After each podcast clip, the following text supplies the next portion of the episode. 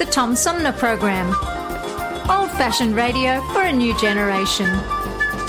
Oh, it's always a pleasure to be with you, Tom. You know that. Yay, Tom! I love it in Flint! You're very astute, Tom. Tom, easy question. I'll debate Andy Dillon on your show. Well, that's a very good question. Hello, darling. This is Elvira, Mistress of the Dark, with Tom Sumner. I'm all right, Tom. How are you? You're lucky day, Mr. Sumner. Ciao, Tom. How are you today? That's a good question. Hi, this is actor, comedian Jonah Pody, and you're listening to the Sumner. The Tom Sumner Program. Good morning, Tom. How you doing? Hey, at least I got the Tom part right. The Tom Sumner Program. Old-fashioned radio for a new generation. Our fellow Americans. Right now, the COVID-19 vaccines are available to millions of Americans. And soon, they will be available to everyone. The science is clear. These vaccines will protect you and those you love from this dangerous and deadly disease. They could save your life. So we urge you to get vaccinated when it's available to you. That's the first step to ending the pandemic and moving our country forward. It's up to you.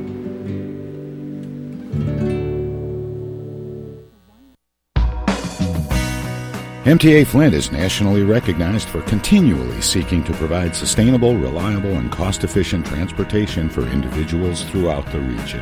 Through work-related and non-emergency medical transportation and your ride services, MTA is moving people with future and alternative fuel technologies. More information about MTA Flint and specialized services is available at mtaflint.org. Hi, this is Gretchen Whitmer, and you're listening to the Tom Sumner Program. It's time now for Armchair Politics. Join host Tom Sumner for this weekly reality check on current events in local, state, and national politics, and the real issues that really matter.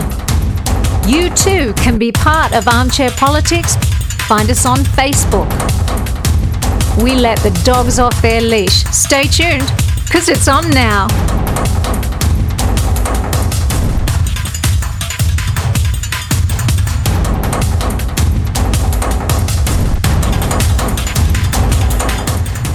Hey, good morning, everybody. Welcome to this week's edition of Armchair Politics, our weekly roundtable on the Tom Sumner Program. Joining me for today's edition of Armchair Politics, our panel of political pundits includes our roundtable regulars on the left, Flint's premier political pundit, Paul Rosicki. Good morning, Paul. Morning. Good to be here. And on the right, longtime Genesee County Republican Henry Hatter. Good morning, Henry. Hello, Henry. I think we lost Henry somewhere along the line, but maybe he'll rejoin us here. And last but not least... Hello? Oh, there's Henry. Good morning, Henry. Morning, Henry.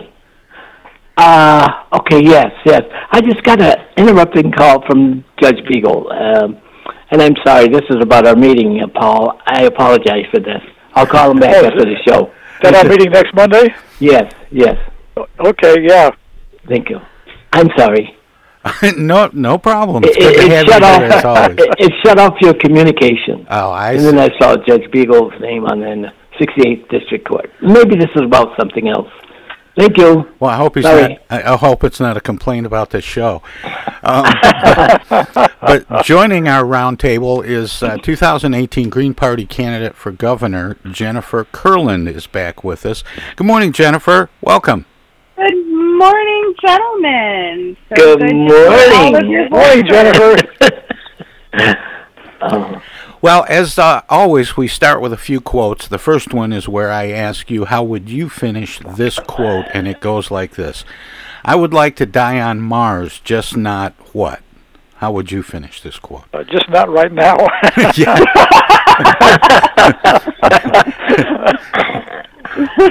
Just not 5 years from now, because that's how long it would take to get there. I would rather die on Mars as long as I don't have to suffocate to death. Well, the original quote is, I would like to die on Mars, just not on impact. Oh, okay. That's a good one. Well, that's a good one. And I thought it was kind of appropriate to use this quote because it comes from Elon Musk. Oh, I wondered if it was coming from him. It kind of helps me. He made headlines this last week. Yeah, I saw some of those headlines from his appearance on Saturday Night Live in a skit they did where he referred to Dogecoin as a hustle. He did. The cryptocurrency went down in value by did it go down 30% or something within the hour? Yeah, before the show was even over. Right. Anyway, I thought it'd be fun to have a little fun with Elon Musk. Yeah. He's speaking of his comment about you rather not die on impact. That's a faster way to go than suffocating. Yeah, you got to think about that suffocating, Henry. You are not wrong on that. That's better than being beat up by little green men, too, I suppose. Yeah. Or hit by a car. That's also true. And Elon Musk has a car out there. Right. And I believe some self-driving cars that may have killed people as well. The first of a couple of quotes that I pulled as quotes of the week that caught my attention was this one. This is the year of science, and science and incredible speed and hard work has brought us three incredible vaccines, the Pfizer vaccine, the Moderna vaccine, the Johnson & Johnson vaccine. That has to be, was the president? I just read that. Gosh. I was going to guess Dr. Fauci, but there's a lot of possibilities with that one. Well, it was actually Dr. Mona Hanna-Attisha. He wants everyone in Michigan to get the COVID-19 vaccine. The Flint pediatrician, who is known, of course, for being the first to find elevated levels of lead in the blood of Flint children during the city's water crisis, is encouraging Michigan residents, especially older teenagers, to get vaccinated, saying it is necessary to build immunity to return to a sense of normalcy. The Flint pediatrician gave 6 Flint area teens their first dose of the Pfizer COVID-19 vaccine at a press event last Wednesday. Is this the year of science? Let's hope so. I mean, there's still an awful lot of resistance, but let's hope that we're turning out. Well, I hope not, because there was much more belief. People had greater beliefs in science in the past. When something was discovered, excuse me, but this year, there's science is up for a examination. Do we follow the science, or do we follow our conscience? I think it'd be lovely. It's on the question. It'd be great to have a year of science and have everyone say that the booster that you have to get after your double dose, will make you immune forever, and we just have an official vaccine and. We can get on with life, and I got mine. I'm double vaccinated, so that's very exciting. But I think the question was, is it a year of science? Do we really believe in science the way Copernicus did, or maybe Copernicus had a rough time, too. But no, that's hope we're turning in that direction, because this last year has been so many doubters and denials of science that you hope we're turning in that direction, but unfortunately, so much things are still going along partisan lines. Yeah, and those who don't believe that this is the year of science have no alternative. They don't offer us an antidote, so we're left aloof and adrift. Yeah, good point, Henry. Yeah. Well, another quote. It'd be nice if every year was the year of science. Yeah, that would be nice. Yes, I would like to see that. Or at least if we would all adopt the curious nature that most of the best scientists have. Right. Do you realize how difficult it is to go through and find a cure for something that you cannot see, that you cannot touch, that you cannot feel, only through information from remote sources. That is incredible. And you could, for me, it's a year of science because of all of the stuff that they did in just a few months, just to solve a problem that was killing thousands of people a year in territories and countries.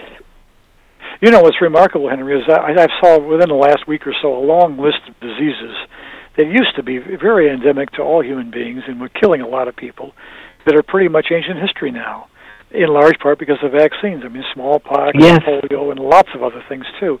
And we just take those for granted.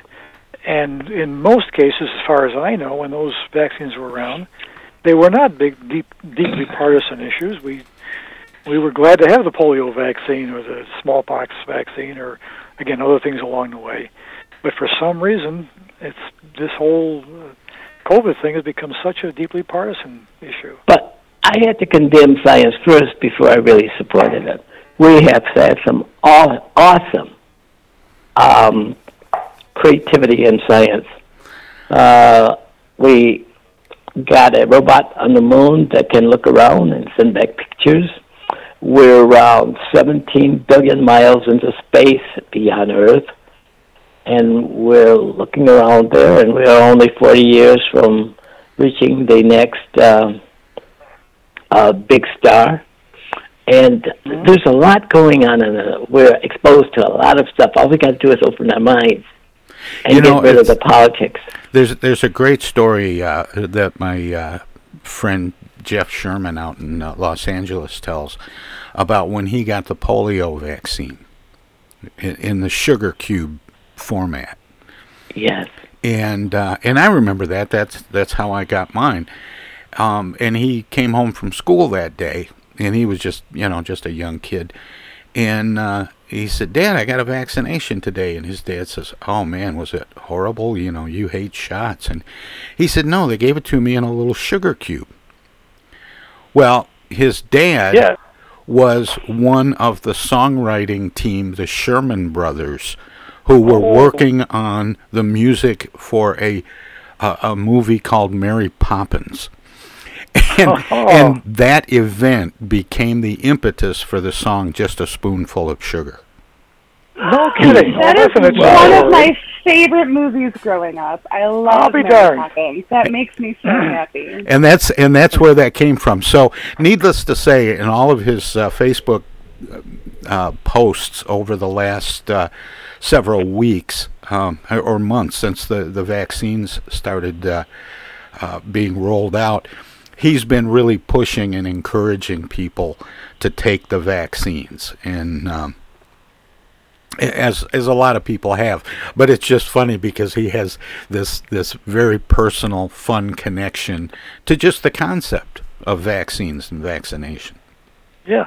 I recall a great sense of relief when the polio vaccine first came out, because I was a young kid then as well, and I don't recall any big division. There was just, as I say, this almost celebration or sign of relief that there is a cure, because there was a time during parts of the year where you'd see all these iron lungs around with kids mostly who had gotten polio. Yeah, and an uncle who had polio from when he was very young, and he had a brace on his leg, and he was able to function. In fact, he functioned very well. And he used to just kind of pass it off as, "Well, I've got a bum leg." Well, without science, none of this would have been possible. That's true. That's true. Yeah. And we're going to. I think we're going to brush up against vaccines again coming up a little later in the show. I have another quote that I want to squeeze in here very quickly, and I'm not sure we have much time. We got about a minute and a half till the break. But my concerns regarding the appropriate and limited use of the military in domestic matters were heightened by commentary in the media about the possibility of a military coup, or that advisors to the president were advocating the declaration of martial law. Interesting. That's interesting, yeah. Those kind of scare tactics should be no part of the American conversations. guys. Well, I'm going to do one of those things that I always hate when the media does it, and I'm going to hold back on who said that.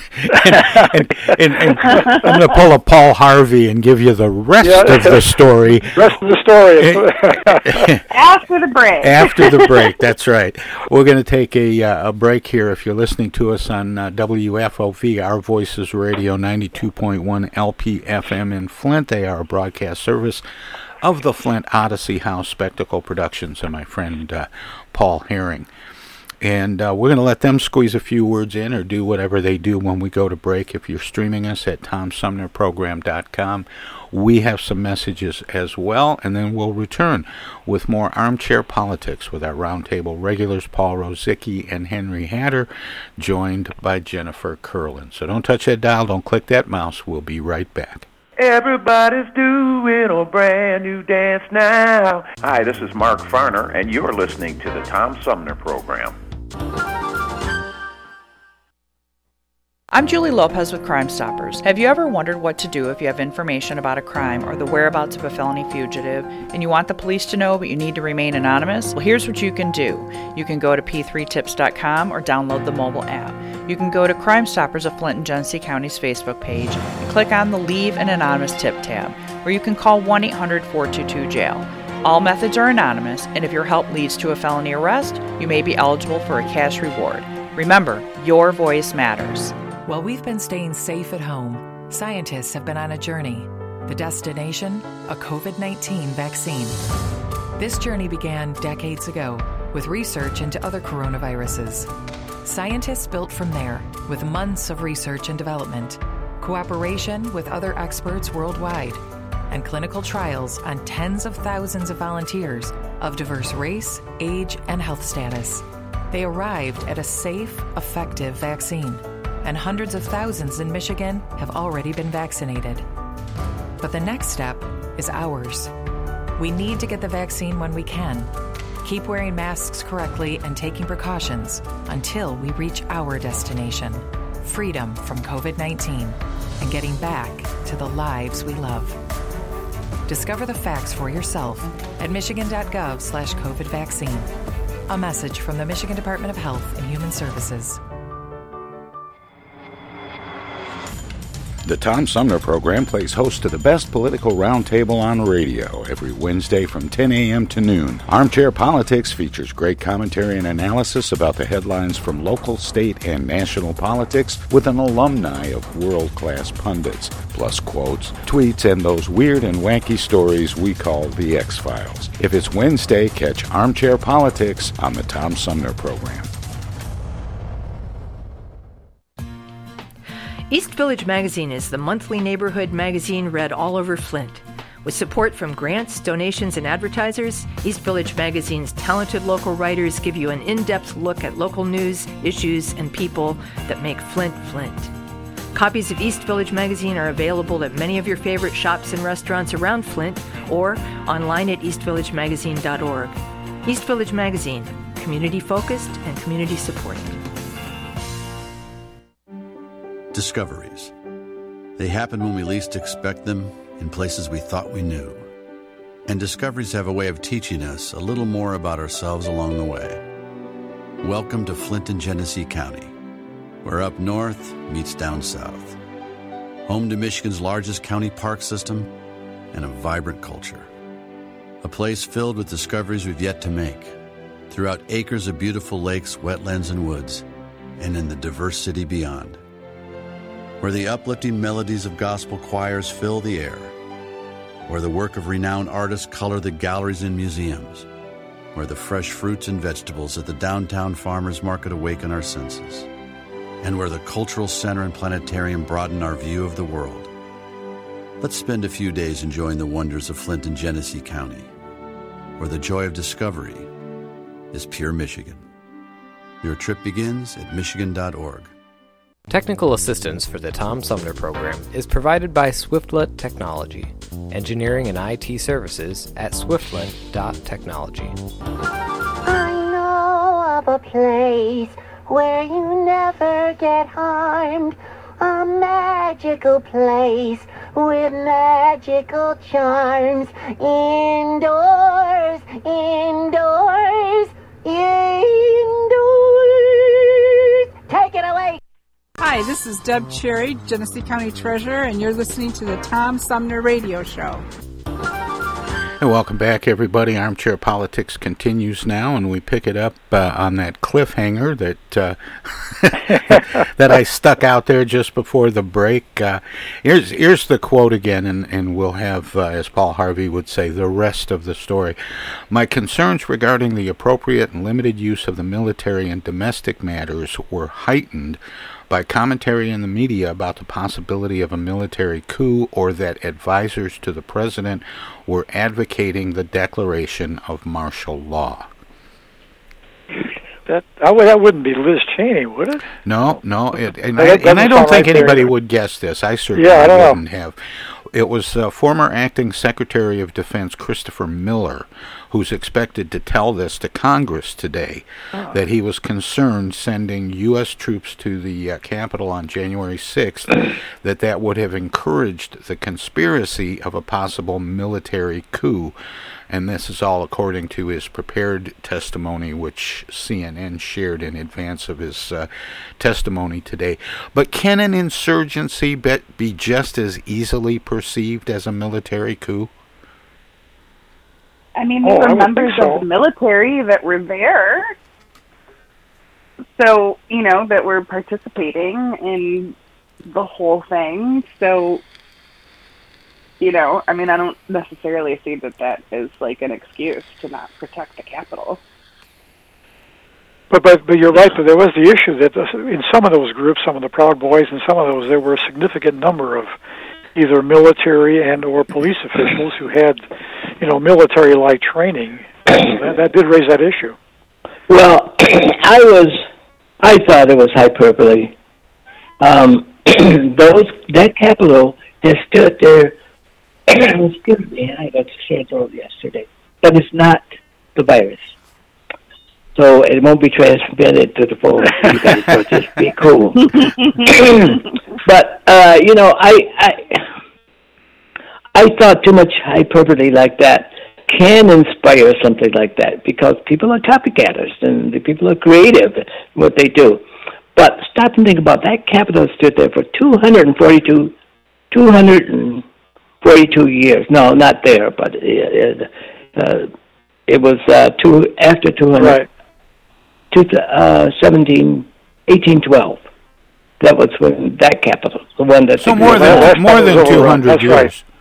Yeah, but the site is still there. But remember, the Capitol was in several states around the country after 1789 until 1712 or 1812. Well, it went from Paul? You'd be the expert on this. Philadelphia, New York, and then Washington, Albany. Washington, yeah. It was in Albany at one time. So my point is that he stood out there with all of the insurgents on this continent, the French, the English, the Spaniards, the American Indians, and the people who were naturally against the United States because they didn't want to see it formed. And those were some of the people within our own country. It stood there all by itself, on the prairie, unprotected by gates and plains and moats and docks and stuff like that. And it survived that way. And it would continue to survive that way, because I think that most of the people believe that this country should survive as it is. I think that most Americans do. And they don't want to see it happen. The government has the heart of the American people, but it's got to be competent and trustworthy to sustain that kind of history. And so I don't think that people were really ready. They would have raised all kind of holy hell over people, because I was ready to go down and arm up myself and go down to protect the Capitol from people invading it. And these were people who, as Americans, they think that just because you have individual rights under the Constitution, you can do anything you want to. Yeah. No. No, I recall my reaction as I watched it that afternoon. I knew there was going to be a protest and all that, so I wasn't surprised to see the crowd. But once it started, I was just astonished to see what as things developed on January 6th. But can you name any other country that can boast the same? Any country, anywhere in the world, past or present? What?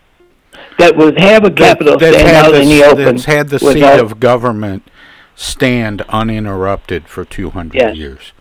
Yeah. Oh, I mean, there's other countries that are older than we are. So. Yeah, but that's not my point. Do you know of any other country that has stood in isolation like our capital has for years and years without all of this extra protection, and yet survived, and with a belief system by the people that's strong enough to sustain the capital from that's one of the great injury. Things. That's one of the great things about our system of government, Henry. That Winston Churchill said was the worst you could have, except for all the others. Yes. By the way, a sidebar point is: has anybody got the answer to this? Are those wire fences still around the Capitol? I believe they are. I think they are. Yeah, there is a scheduled time to remove them, though, according to Pelosi. But I don't know. I don't remember what it is.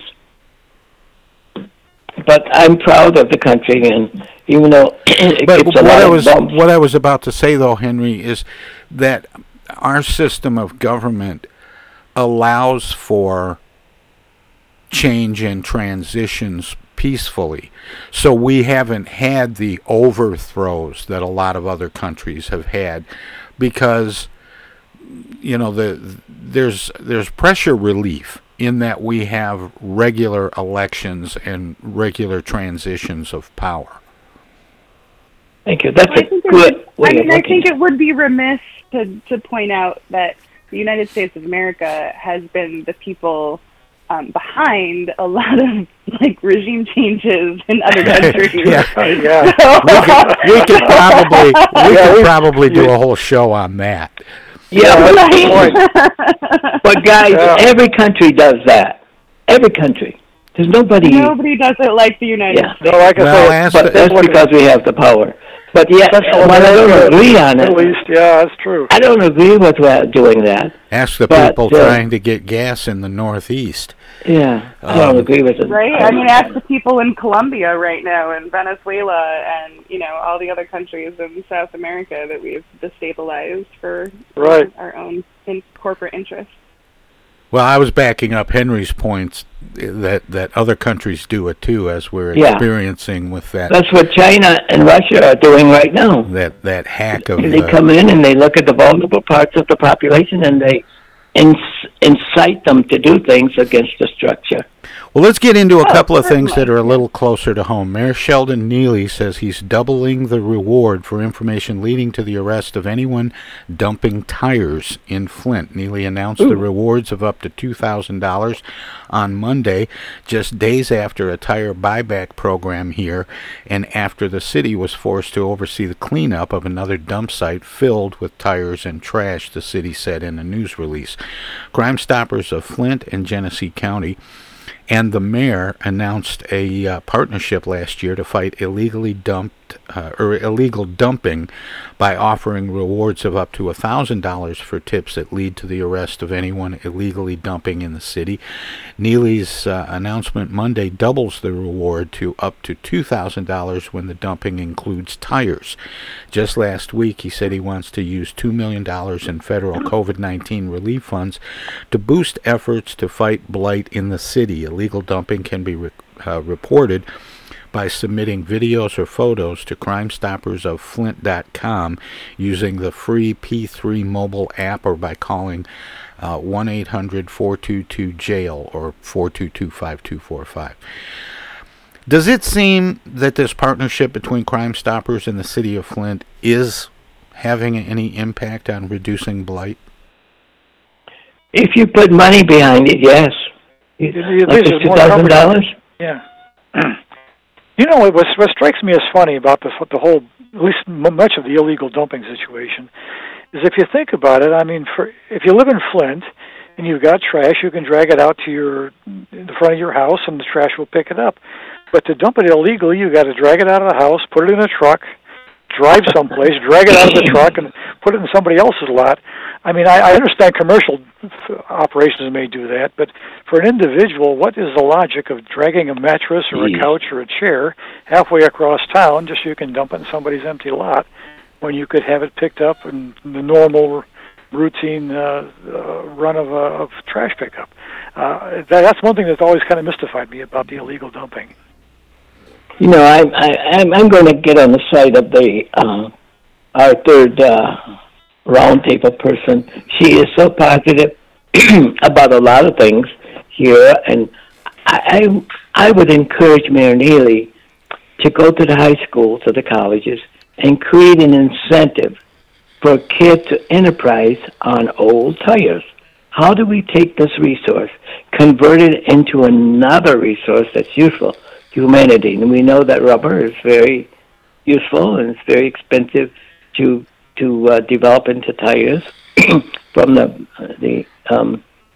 the beginning process, and a lot of that has been done because tire solids once it's broken down has been used in road bases and stuff like that.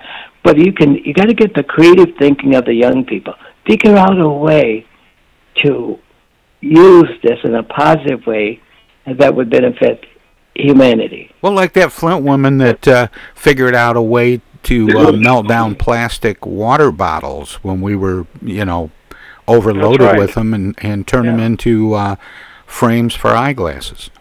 Yeah. Yes. Don't some of those scrap metal areas on North Dort Highway recycle tires? When I drive by, yes, they do. Huge mountains of what I assume are chopped up or chipped up tires. At least it looks like that from the road. So I'm assuming they're doing that for some kind of recycling. Yeah, and I think that if you put a value to that, you could get some intellectual things arising out of creativity by young people who have never thought that something couldn't be done. And this is where your creativity comes from. Well, I heard this weekend when they had the tire buyback that there were such long lines that some people were discouraged because there were a lot of people apparently bringing tires in for they got $1 a tire, I think. I saw in one ad. And people were trying to do the right thing. They were trying to do the right thing. I think so. It's like there's two sides to the problem, right? You have the side of the people who are doing the illegal dumping, and those are the people that you need to catch and get them to stop doing that. And then there's the problem of that people do have, tires that, they need to dispose of. And when a city only has, one day a year where people can drop off things like that, that's one of the things, you know what I mean? Like, there just needs to be a better communication of, like, this is how everyone can dispose of X when it comes to, like, medication or electronics or tires. These are things that people have all the time, but we don't have the resources out there. We don't have real recycling that we can get rid of, all the plastic and all the things that we need to get rid of. We don't encourage businesses to use recycled products. So even when we do recycle things, there isn't a market for the recycled products. It's kind of a larger issue of, like, we have these things that we need to get rid of, and why isn't there a larger, governmental program that is easier for people to dispose of these things in a proper manner rather than, having dumping be the easiest way? Well, I think Henry touched on something kind of interesting, and that was the, the positive approach to cleanup, offering incentives maybe to young people rather than just boosting the penalties. Yeah, and young people have the creativity. Most of us now have lived long enough that we say something can't be done because it was tried 10 years ago. But the young people have never been exposed to that. You give them a challenge and the incentive and provide the opportunity and the rewards for it, and they will solve your problem. Yeah, I'd have. I can make remember a tire swing, and then I'd be all done. All the rest of the tires, we'd have to throw them on the neighbor's lawn. But I remember reading a story about the discovery of glass for automobiles or carriages back in 1842 in France. And what the leader did, what the king did, or I think they had kings in 1842, but they decided to. The king commissioned a proposition to the public: go out and find a easy way to produce glass. And that did work, and it was a great time for it, because the automobile would have been built 60 years later, and it needed glass for the carriages. I remember that because I did my study in college for my master's on the creation of the automobile industry on the Flint River. I think history certainly shows that if you fund, innovation and you give, prizes and funding for people to, create and innovate, then, you do. It's a priority, right? We want to, make new things and be innovative as a society, then you need to fund it, right? The general public doesn't have the kind of money to do those kinds of things. It needs to be funded through an entity.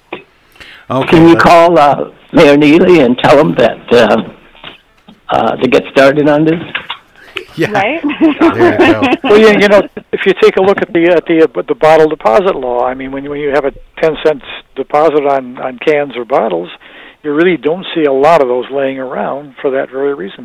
People will pick them up and return them, and maybe similar kind of things are an incentive to recycle other things too. Well, let's move on. A Flint City councilman who's used racial and homophobic slurs during video broadcasts on Facebook isn't apologizing for his words, but has started removing the recordings soon after they are broadcast live. Second Ward Councilman Maurice Davis made his remarks on what he calls the News and Blues broadcast, which typically includes his commentary on city business, harsh words for his political enemies, and routine profanity. Davis, a first-term councilman who is black, became a minor political celebrity when the lifelong Democrat endorsed former President Donald Trump in the 2020 election. He ended an interview with M Live, the Flint Journal, when asked about his use of racial and homophobic slurs on his social media show. Should there be regulations curbing the use of public media by elected officials like Davis, the mayor, and others for political purposes? I would much rather know who the racists and bigots are than not. I'd rather let them tell me. That's an interesting. I kind of lean that direction too. I'm not as much as I disagree with what Davis is doing. I would hate to see that kind of stuff put underground, because it's still going to be there. But what are you teaching the next generation? The people who will lead this country and who will develop behaviors that will stabilize us and make us whole. What are we telling them? Well, listen, I mean, in many other countries, racial slurs are illegal, and I think that, as much as I'm a free speech advocate and I don't believe in, suppressing speech, when speech is violent, why don't we treat it as such? And racist speech is violent. And so if, if there's no consequences to your speech, it's one thing, but when your speech is violent, there should be something, whether it's a monetary penalty or something. I don't believe in jailing people for speaking, but, there needs to be some kind of consequence for people, to really, change society and to make racism illegal. Like, why don't we make, violent speech illegal?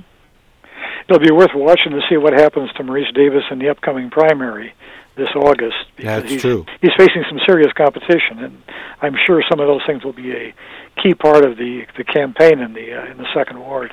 Well, I was just kind of throwing back in my own mind to the days when the FCC had very strict guidelines about politicians in particular, and this notion of an equal time doctrine. Right.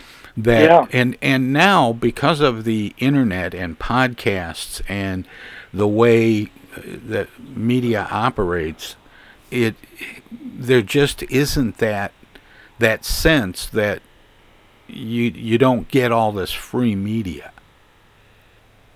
You know, you can advertise your campaign. Compartmentalize their media, yeah. Like, you can choose to only listen to white supremacists. You know, like, there's enough out there that you can only listen to, you know, white supremacist podcasts and white supremacist television. Yeah, it just seems that you know, the guidelines that we used to follow, which did a pretty good job of sharing information, but balancing opinion. Mm-hmm. Yeah, that equal time has a lot of sense to it. Can I just throw this out to you? You guys encourage a lot of creative thinking on my part, but thinking about this kind of speech, the American people of color are the real winners from these discussions that we've had for the last 20 years. If you look on TV and watch, well, if you were from Mars and you came here, well, who runs this country? And you look on TV and what you learn, what you conclude from what TV is demonstrating is that Black Americans are better today than they've ever been before. They look like they really run at least a portion of the country. That would have never happened without this great diverse argument we have over race, over bad speech, over suppression, and stuff like that. But look what has evolved out of this. It released the bond that racism had over the country and suppression. It is now open. Now we know that people only rise out of suppression due to the loss of blood, sweat, and tears. But in this case, Black Americans have not suffered that. Oh, a little bit, except the shootings and stuff like that they did. But if you try to take that away from them, then that's probably where their blood, sweat, and tears would be evident. But I think we have changed as a country. We're better off for it. Well, I would actually disagree that we've changed as a country so much since the 60s. I think we've been pretty stagnant since the 60s, and there hasn't really been much change. But you have to look at it from my perspective. There's a little bit more diversity in certain places, but in I'm going to have to interject here and put a comma because we have a break coming up. Okay. And bring us back to this. And when we come back, we will get back to this, and then I have something from the County Board of Commissioners that I want to get into. So if you're listening to us on 92.1 FM, we're going to let them squeeze a few words in edgewise or do whatever they do when we go to break. If you're streaming us at TomSumnerProgram.com, we have some messages as well, but more politics on the Tom Sumner Program straight ahead. Hello there, citizens. Darkwing Duck here. And every time I'm in Flint fighting crime, I always stop by the Tom Sumner Program. Don't forget, stay dangerous. Darkwing Duck out. While we've been staying safe at home, scientists have been on a journey. The destination? A COVID-19 vaccine. This journey began decades ago with research into other coronaviruses. Scientists built from there with months of research and development, cooperation with other experts worldwide, and clinical trials on tens of thousands of volunteers of diverse race, age, and health status. They arrived at a safe, effective vaccine, and hundreds of thousands in Michigan have already been vaccinated. But the next step is ours. We need to get the vaccine when we can, keep wearing masks correctly, and taking precautions until we reach our destination, freedom from COVID-19, and getting back to the lives we love. Discover the facts for yourself at michigan.gov/COVID vaccine. A message from the Michigan Department of Health and Human Services.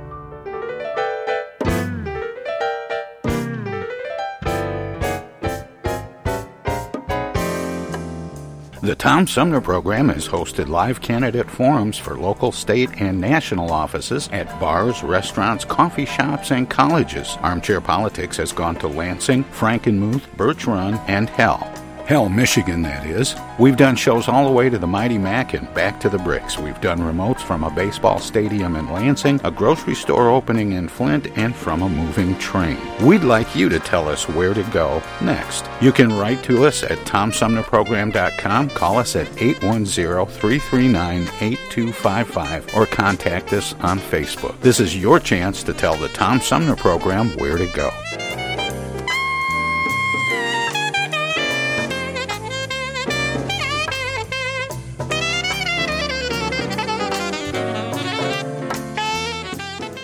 Say, objection. I object. I object to that, Your Honor. Oh, hi, Mom. What's up? Dana, what are you doing? Oh, you know, just Attorney General stuff. Listen, I have a legal question. What is it, Mom? I just got a call from the water company. Apparently, your father has not been paying the bill. I guess they're going to turn the water off because we owe more than $1,000 now. Can you believe it? Actually, I can't. So listen, we just have to send them $200 in Edible Arrangements gift cards, and that will keep the water on. Now, here's the legal question. What is the website for Edible Arrangements? Mom, it's an imposter scam. Imposter scam. Is that .com or .edu? No, the call was a scam. Scammers will pretend to be a government agency or a utility company or someone else you might do business with. A big red flag is if they tell you that you can pay them using gift cards. So when in doubt, ask for the information to be sent to you in writing, and never give a caller or someone you don't know your personal information or your money. If you do suspect an imposter scam, report it to my office at mi.gov/agcomplaints. Okay, all right. And Dana, where do I file a complaint that my daughter hasn't visited in over a month? Does your office have a website for that? Okay, Mom, I'm hanging up now. I'm Michigan Attorney General Dana Nessel. Visit mi.gov/agcomplaints for your connection to consumer protection. This is U.S. Senator Gary Peters, and you're listening to the Tom Sumner Program. Hey, welcome back. Armchair Politics continues on the Tom Sumner Program with our roundtable regulars, Paul Rosicki and Henry Hatter, joined by Jennifer Curlin. And Henry and Jennifer were having a little discussion about free speech in the wake of my question about Maurice Davis's online program, Blues and News. Where do you want to pick it up? Jennifer. I leave you to Jennifer. I want to hear what Jennifer has to say. Oh, yes, because we devolved into talking about how how, you know, our politics in our country have or have not changed so much. And Henry was saying it has gotten better because of free speech, and Jennifer, you said you didn't think much had changed since the 60s. Well, you know, in terms of our country, right, like since the 60s, you know, you've actually now had some of the gains that happened during the Civil Rights era be lessened, like the Voting Rights Act. You've had other things that affect predominantly Black and brown people, like the Clean Water Act and the Clean Air Act, and you've had an increase in environmental pollution. You've had some gains in terms of, like, you have some, you know, people of color have broken glass ceilings, you know, and of course Kamala Harris as the vice president, Barack Obama as president. But in many ways, those are very superficial things. They're important symbols, but it's very superficial because as a whole, you've actually, you know, when you look at the wealth of, you know, families who are Black and brown, and you look at how our economic system and as an overall how people of color are doing, there isn't much of a difference between the 60s and today. Yeah, if you take a look at, say, at net worth, it's surprising how little it has changed. I mean, you're right. There's other symbolic things that have happened, and there's voting rights and all that. But if you take a look at average net worth now compared to what it was back in the 60s or 70s, there's a surprisingly minimal shift in that area. Well, there's been an increasing divide between the haves and the have-nots. Yeah. And the have-nots are disproportionately Black and brown in this country. Mm-hmm. And I think that's... Well, there's a large specter of whites in that group, too. Oh, I'm not saying that there aren't. I'm saying that it's disproportionate. I understand. And that's all I'm really saying. And I'm saying that to, you know, kind of put a close on this discussion so we can move on to something else. The County Board of Commissioners is considering a resolution to declare May as Police Appreciation Month, and some members are defending a request to fly the Thin Blue Line flag at all county buildings, despite the symbol having been banned elsewhere.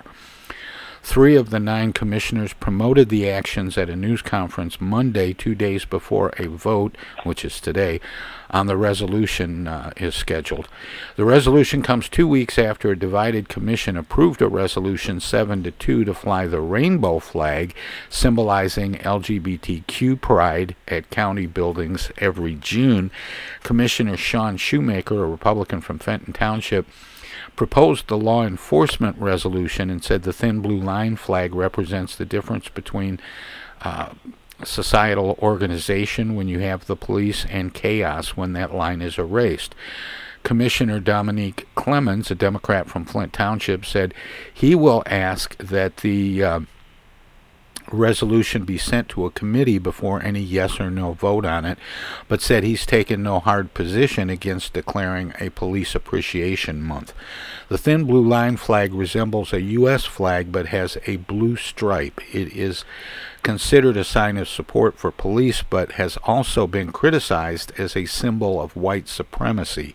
In January, the University of Wisconsin-Madison's police chief banned officers from using the Thin Blue Line imagery while on duty. Just 3 days ago, the chief judge of Maryland District Courts banned court employees from wearing face masks showing the law enforcement symbol, according to the Associated Press. Is this likely to happen in Genesee County, and would there be a public outcry? Oh, there would definitely be a public outcry. The Thin Blue Line is like the modern equivalent of the Confederate flag. It's taken. I'll agree with that because I think the police has a lot of reflections to look at before we can clean that up. Kind of one other issue too, in terms of ordinary flag etiquette, isn't that considered defacing the flag? And I'm always struck by some of the folks who are most inclined to wave the flag are quite willing to put it on baseball caps, T-shirts, bikinis, and other kind of flags, which, again, as I understand it from the usual flag etiquette, is considered defacing the flag. And these are the folks who get upset when some football player kneels to the national anthem. So I'd say on that grounds alone, I have raised some questions about it. I do too. I think we're all in agreement on that. Well, good. Then we can, on the subject of agreement, for a moment last week, Governor Gretchen Whitmer and Republican legislative leaders appeared on the verge of finding something elusive in Lansing, a pandemic compromise. But sources say Whitmer's announcement of a plan tying vaccination efforts to easing COVID-19 regulations is throwing into flux a broader deal involving billions in federal relief funds and how to combat pandemics in the future. At the same time, other sources note Whitmer and health department leaders essentially acquiesced to a long-standing Republican request to publish simple metrics used when determining how to loosen COVID-19 regulations, and a key part of the state's plan came from GOP legislative leaders, sources say. Ultimately, tensions remain high, trust remains low, and the prospects of quickly and efficiently distributing billions of dollars to those in need remain slim. Should easing COVID-related restrictions be tied to vaccination levels, and what does that have to do with distributing relief money? Well, I think it's reasonable to tie it to vaccination levels. That's one sign of controlling the pandemic. But whether it should be tied to relief money, I don't know. I mean, relief money is important for communities to be able to function and get back on their feet. So there certainly shouldn't be a penalty for communities that don't have people vaxxed, whether it's because it happens to be, you know, an area where there happens to be a bunch of anti-vaxxers for either religious reasons or cultural reasons or whatever, or where you have places like, you know, Detroit and Flint and majority black communities where there are a lot of people who aren't getting vaccines yet simply because of the historical issue of our government and how it treats people of color, especially when it comes to, you know, medical experimentation. So, you know, you can't, I mean, I think you're going to disproportionately affect people that really need the help if you tie those two things in together. But that has always been the case in the United States. People were considered having preferences, and you can't change that. That's in a culture that has to grow out or be muted out. And people do act the way that they are encouraged to act by their cultures. And we shouldn't condemn the whole system because they act that way, because they don't understand it until it's brought to a platform where we can discuss these kind of things. Do you think I agree with you, Megan, Jennifer, that this is true. But there are reasons, causes and effects why these things are true. Do you think people that are dragging their feet about getting vaccinated will make the decision to get vaccinated if it means we can get back to normal sooner? No, I don't think so either. You think they'll just blow right past that and start crowding into parties and events? I mean, they already are, right? Like, they already have been throughout the entire pandemic. So, you know, I mean, throughout the whole pandemic, you've seen, you know, at points where either there's like looser restrictions or like one community is like, you know what, it's been too much, we're loosening the restrictions, and all of a sudden you have groups of people all together, and then 2 weeks later, you know, you've got increase in cases from those people.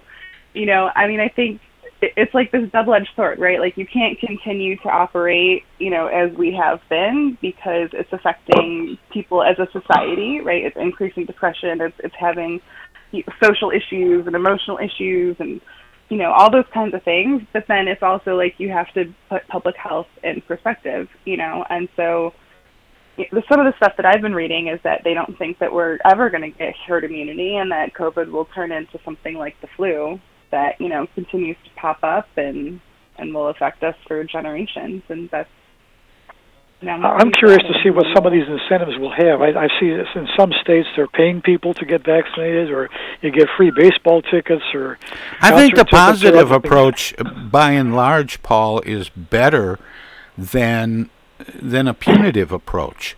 It like may be tickets and fines and so on. I think incentivizing people to get vaccinated by you know, adding privileges and curbing or walking back restrictions is a better approach. You know, certainly we saw that the situation with that barber in Owasso completely backfired on the governor and the attorney general's office.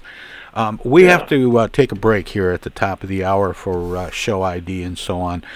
But the second half of Armchair Politics with our roundtable regulars, Paul Rosicki and Henry Hatter, joined by Jennifer Curlin, will continue after when we get into our second half of Armchair Politics on the Tom Sumner program. And you're listening to us on WFOV 92.1 LPFM Flint, or you're streaming us at TomSumnerProgram.com. We'll be back with more right after this. Hi, I'm Alexander Zonjic. Don't touch that dial. You're listening to Tom Sumner.